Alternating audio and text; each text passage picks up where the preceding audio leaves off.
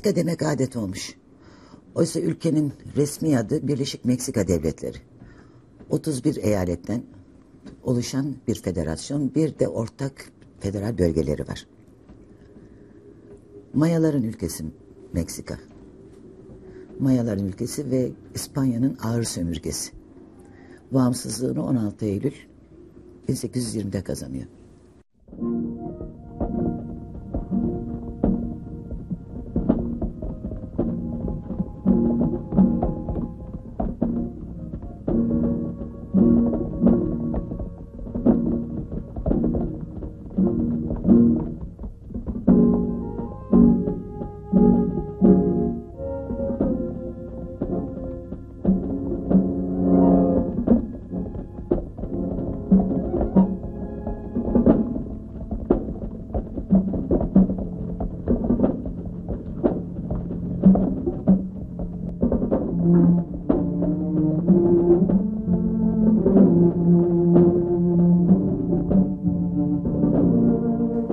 Yaklaşık 99 milyon. Bizimki gibi genç bir nüfus.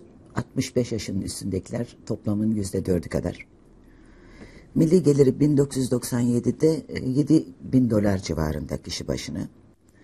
Krizin patladığı 1995 yılında ihracatı 80 milyar dolardan biraz fazla, ithalat 72 milyar dolar kadar. Önemli bir petrol ihracatçısı Meksika. Büyüme hızı yüksek, enflasyonu düşük. İstikrarlı bir ülke sayılıyor 1995'e kadar. 1995 krizi Meksika'nın büyük çöküntüden sonra içine düştüğü en büyük buhran. Bir milyon Meksikalı işsiz kalıyor. Eyaletler, belediyeler, büyük şirketler iflasın eşiğine geliyorlar. Suç oranı yüzde 26 civarında artıyor. Ee, daha da kötüsü uyuşturucu da öyle. Faizler yüzde yüze tırmanıyor. Enflasyon yüzde elinin üstünde seyretmeye başlıyor. Meksika krizini tetikleyen 1973 petrol ambargosu. Ve petrol üreticisi olmasına karşın Meksika'nın bu krizde bir dahli yok. Ee, çünkü OPEC üyesi bile değil. OPEC öbür taraftan malum e, petrol ihraç eden ülkeler birliğinin kısaltılmışı. Cezayir, Libya, Cezayir, Libya, Nijerya, e, İran, Irak, Suudi Arabistan, Katar, Kuveyt, Birleşik Arap Emirlikleri e, ve Venezuela. Bu ülkelerin oluşturduğu bir birlik. Birliğin en çok petrol üreten ülkesi Suudi Arabistan. En çok e, petrol ürettiği için de e, birlikte en çok söz sahibi olan e, ülke Suudi Arabistan. 1973'te Arap-İsrail Savaşı çıkıyor bildiğimiz Arap-İsrail Savaşı. Bunun üzerine başta Suudi Arabistan olmak üzere Körfez ülkeleri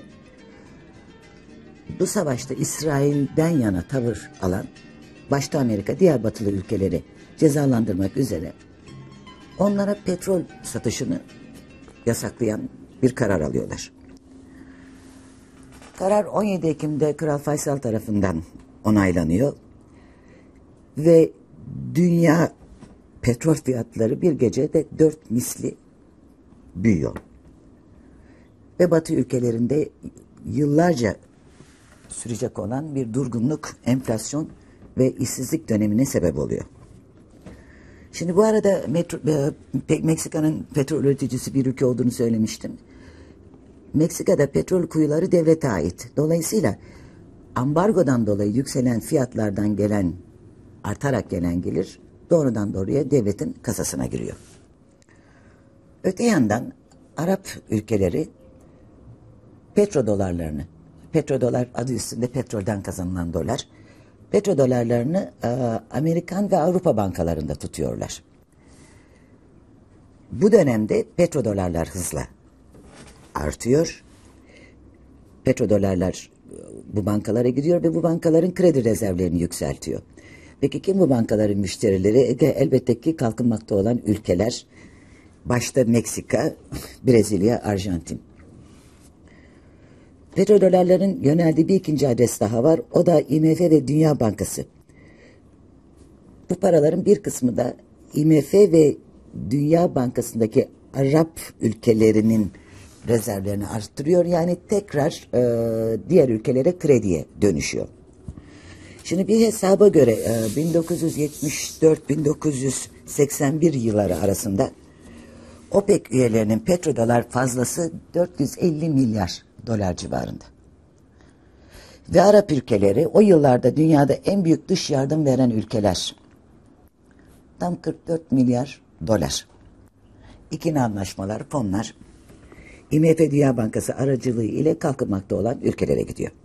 Şimdi bir yandan kendi petrolünden gelen gelir, diğer yandan görünmemiş şekilde artan uluslararası kredi imkanları Meksika hükümeti fırsatı değerlendirmesinde ne yapsın? Yatırım harcamalarını arttırıyorlar. Ülkeye sermaye akıyor. Peso gerçek değerinin üzerinde seyrediyor. Bu arada bütçe açıkları büyüyor. Buna karşın yalnız e, hükümetin dış ticareti kısıtlayan, e, ihracatın ve ithalatın büyümesini yavaşlatan politikaları aynen devam ediyor. Ne zamana kadar? Eylül 1980'e kadar. Eylül 1980'de bu defa da İran-Irak Savaşı patlıyor. İran-Irak Savaşı Körfez ülkelerinin kaynaklarını hızla eriten bir savaş oluyor.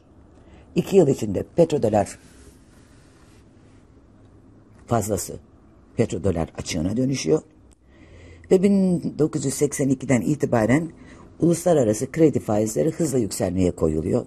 Ve olan Meksika'ya oluyor. Aynı yıl yani 1982'de Meksika hükümeti borçlarını vaat ettiği tarihlerde ödeyemeyeceğini ilan etmek durumunda kalıyor. Borçlarının miktarını belirtmek için huge kelimesini kullanıyorlar. Muazzam yani. Ve alacaklılar komşu Amerikalılar. Meksikalılar borçlarını ödeyemeyince bu defa komşu Amerika'nın bankacılık sistemi sadece bankacılık sistemi de değil ekonomisi ve uluslararası para piyasaları sıkıntıya giriyorlar. Bunun sonucunda da bireysel yabancı yatırımcılar Meksika'dan kaçıyorlar. Meksika ekonomisi küçülüyor. Büyüme oranı eksi ikiye düşüyor. Ülke ağır borç yükünün altında ezilmeye başlıyor. Durumu kurtarmaya çalışan Meksika hükümeti devlet iktisadi teşekkürlerini özelleştiriyor. Tasarruf tedbirlerine gidiyorlar. İşte vergi reformu, arkasından ticaretin serbestleştirilmesi. Bu arada sıkı para politikası uygulanıyor. Peso'nun değeri sabit tutulmaya çalışılıyor. Özetle enflasyonu durdurmak için e, bilinen e, tedbirlerin tümü alınıyor. Başarılı da oluyorlar. Ekonomi yeniden ufak ufak büyümeye başlıyor. İhracat, ithalat artıyor. Yabancı sermaye geri dönmeye başlıyor. Ancak ancak bu defa e, gelen yabancı sermaye portföy yatırımı şeklinde. Yani uzun vadeli reel yatırımlara değil hisse senetlerine bonolara yöneliyor. Amaç kısa vadede para kazanmak. Hep söylediğimiz gibi bu bağlamda en hafif meşrep yatırımdır portföy yatırımı. En ufak bir terslikte yabancıların ellerindeki kağıtları satıp kaçmaları beklenir. Ve ne yazık ki Meksika'da da terslikler üst üste geliyor. Önce 1994 bir seçim yılı ve Meksika'nın birisi Millet Meclisi, diğeri Senato olmak üzere e, iki gözlü bir parlamentosu var. Cumhurbaşkanı halk tarafından altı yılda bir seçiliyor, doğrudan seçiliyor. O dönemde iktidardaki parti ülkeyi son 60 yıldır yöneten Kurumsal Devrim Partisi, Ulusal Hareket Partisi ile çelik çekişiyor. Şimdi 1994 yılının yani seçim yılının aynı e, ilk günü Emiliano Zapata Kurtuluş Ordusu ülkenin güneyindeki Chiapas eyaletinde baş kaldırıyor. Chiapas ülkenin en yoksul eyaleti. Petrol ve kahve üretimi durmuş durumda. İşsizlik diz boyu. Zapatistler önce Chiapas'ta altı şehri ele geçiriyorlar. Sonra da iktidardaki Kurumsal Devrim Partisi'nin başkanı Luis Donaldo Colasio'ya suikast düzenliyorlar. Colasio ölüyor. Başkent Meksika birbirine giriyor. Bombalar patlıyor, otomobiller uçuruluyor. E, terörist eylemler ülkenin diğer şehirlerine yayılıyor. Hükümet var gücüyle bastırmaya çalışıyor. Ve bu e, karmaşa içerisinde seçimler yapılıyor. Seçimlerde iktidar partisinin yine iktidar partisinin gösterdiği yeni aday kazanıyor. Ernesto Zedillo. Ağustos'ta Zedillo başkan oluyor. 1995 Meksika krizine dair sıkça sorulan bir soru var. Meksika'nın problemleri ekonomik miydi, siyasal mıydı diye. Şimdi bizce ekonomi ve siyaset bir elmanın iki yarısı gibidir. Birisi nerede başlar, diğeri nerede başlar, biter e, ayırmak çok zordur. Meksika'da da böyle olmuş olmalı. Öte yandan e, Meksika'nın bir özelliği de seçimlerine hile karıştırmakla ünlü bir ülke olması. Ayrıca iktidardakiler olsun, muhalefettekiler olsun siyasi partilerin aile partileri gibi yürütüldüğü anlatılıyor. Yolsuzluk iddiaları cabası. Ernesto Zedillo'nun başkan seçilmesinden bir ay sonra kendi partisinden bir milletvekili ve kendisinin sağ kolu Jose Macio öldürülüyor. Önceleri yine aynı partiden bir başka milletvekili suçlanıyor. Daha sonra eski cumhurbaşkanlarından birisinin kardeşi. Derken Macio e, cinayetini araştıran savcı Birleşik Amerika Devletleri'nde e, üzerinde deklare edilmemiş 47 bin dolar kadar bir parayla yakalanıyor, hapse atılıyor.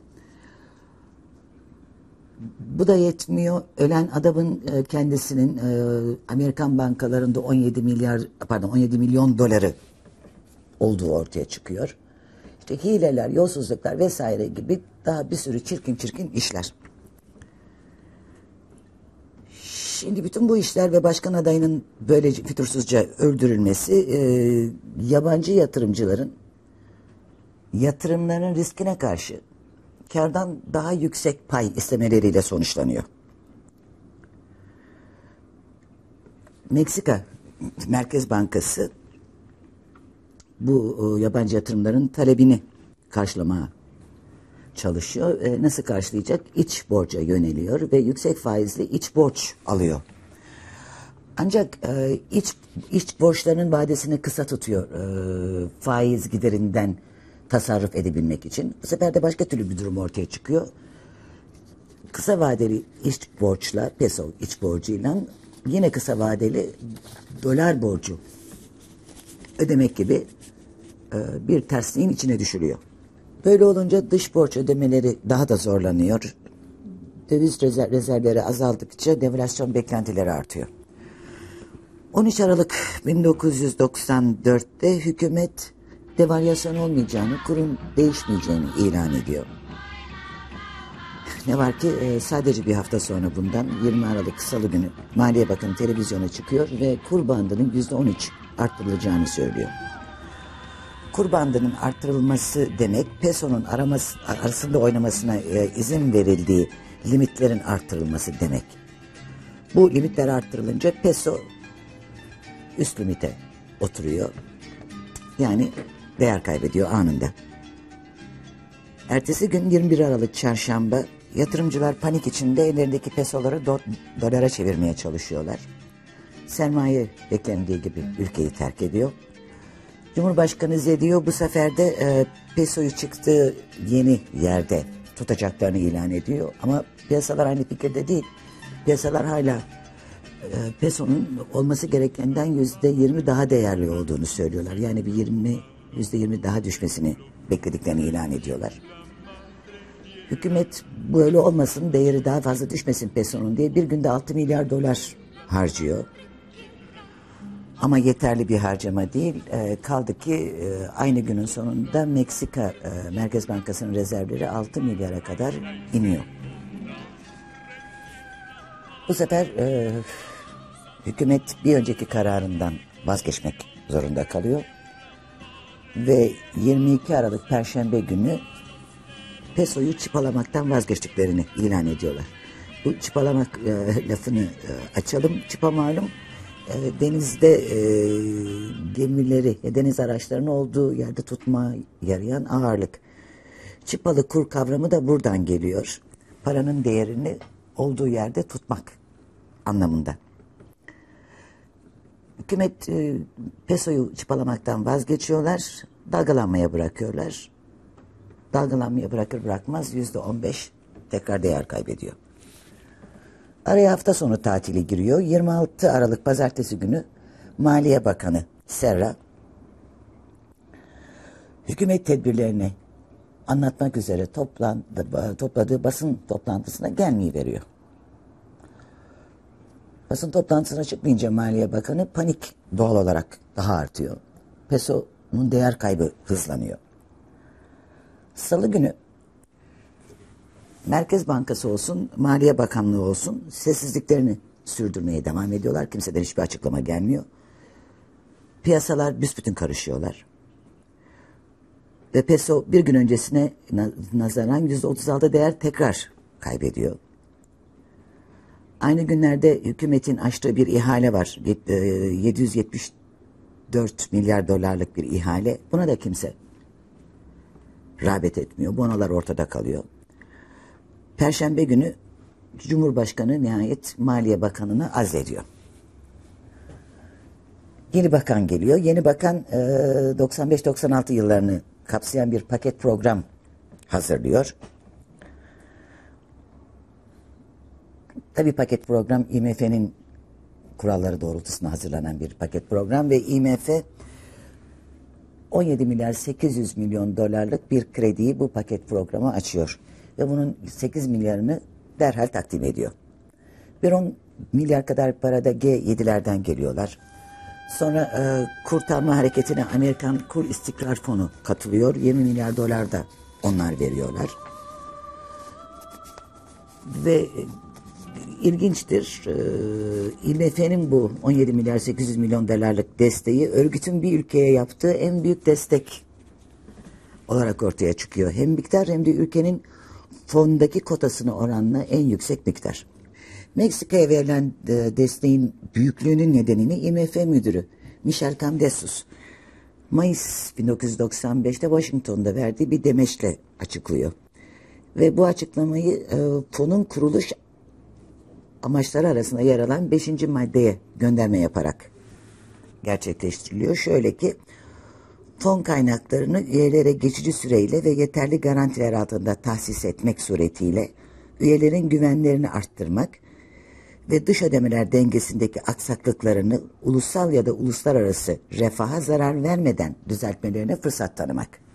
Candensus'a göre eğer e, Meksika bu boyutlarda desteklenmeseydi sorunlarını uluslararası refaha zarar vermeden çözemezdi.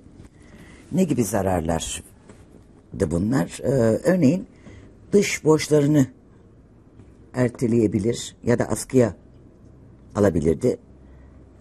Ee, bu durumda kredi verenler zarar görürlerdi. Ya da döviz alım satımlarını kısıtlayabilirdi. Bu tür bir uygulamanın başka ülkelere sirayet etmesi söz konusu olabilirdi. Daha da kötüsü Meksika'nın içine düştüğü bu durum uluslararası yatırımcıları kalkınmakta olan ülkelere girmeye korkar hale getirebilirdi. Ki bu sonucu söylediğimde zaten küresel büyümeyi durdurabilirdi. Sonuçta Meksika yavaş da olsa toparlanıyor. IMF yetkilileri gelişmeleri olumlu görüyorlar. Ancak altın standartı taraftarı iktisatçıların itirazları var. Onlara göre 1995 Meksika krizi ve onu izleyecek olan 1997 Güneydoğu Asya krizi ve sonra 1998 Rusya ve Brezilya krizleri IMF'nin Bretton Woods sisteminin çöktüğünün canlı kanıtlarıdır. Zaten dünya para sistemi Amerika Birleşik Devletleri'nin altın standardından tamamen çıktığı, Amerikan dolarının fiyat paraya dönüştüğü 1973 yılından itibaren çığırından çıkmış durumdadır. Fiyat parayı burada gene bir kere hatırlatalım. Fiyat para değerini hükümetlerin kararlaştırdığı altın karşılığı olmayan para. Ve yine IMF muhalifleri diyorlar ki önlem alınmadığı takdirde uluslararası para ve finans piyasalarının 1929-39 büyük çöküntü dönemindeki kargaşaya gelecek yıllarda yeniden dönmesi kaçınılmazdır.